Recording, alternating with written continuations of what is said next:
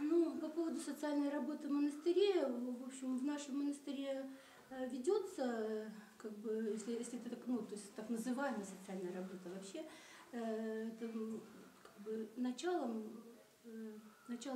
возникновения приюта было, конечно, благословение духовника, вот, благословение церкви, потому что в тот период времени было очень много беспризорных детей. Вот, церковь всегда отзывалась на нужды, какие-то беды, которые происходили в народе. Вот, и исторически всегда при монастырях были приюты. Вот, я сама прожила 10 лет в Рижском монастыре. Вот, и в нашем Рижском монастыре тоже были воспитанницы, там, да, даже очень, ну, как бы многочисленное количество детей.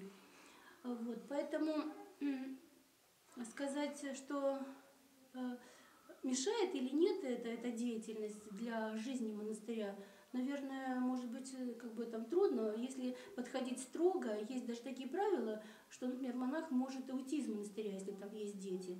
Вот, и это не будет для него нарушением устава. Но в нашем монастыре как-то детки прижились, и они нам, в общем-то, не мешают. И я так просто посмотрела, что вот по роду деятельности, как бы, мы дополняем даже друг друга. Дети учат нас, мы там по силе своей возможности пытаемся привить им что-то из своих принципов. Вот. И, значит, в начале самое главное, это, ну, вернее, основное было, это было то, чтобы защитить их от этого состояния, в котором они находятся, потому что они попадают к нам из неблагополучных семей. Вот.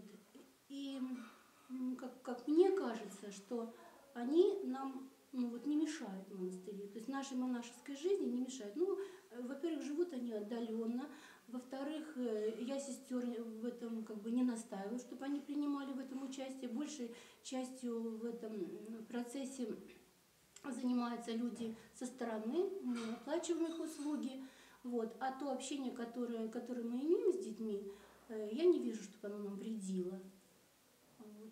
И вот сегодня у нас проходила конференция, и в одном из докладов матушка Игумения привела такой случай из жития святых, когда старец пошел на войну и возглавил, как бы, там за ним пошли братья.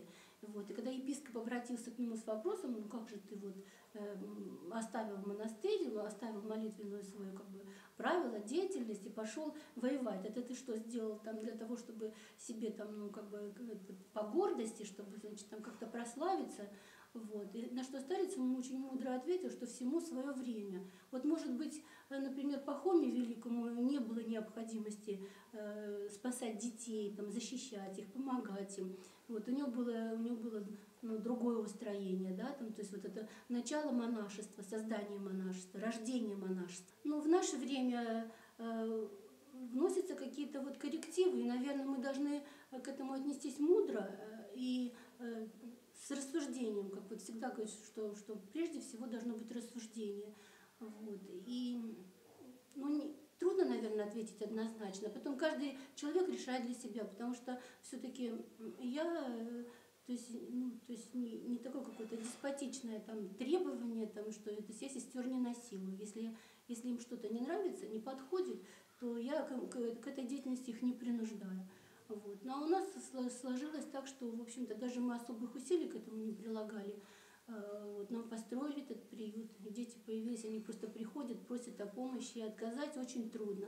Когда к нам привозят там коробками котят или брошенных собачек, вот, нам их жалко, ну как же там, вот котятки, собачки, они могут погибнуть. А когда приходят дети, у которых там родители их не кормят, не занимаются. Вот ребенок там 3-й год сидит в одном классе. Ну как вот их бросить? Вот поэтому, наверное, Господь уже рассудит, там, верная наша деятельность или неверная. Но мы стараемся во всякой ситуации сохранять лицо свое монашеское. Вот. И просим помощи у Бога в нашей деятельности. Если что-то мы делаем не так, то просим прощения у Бога.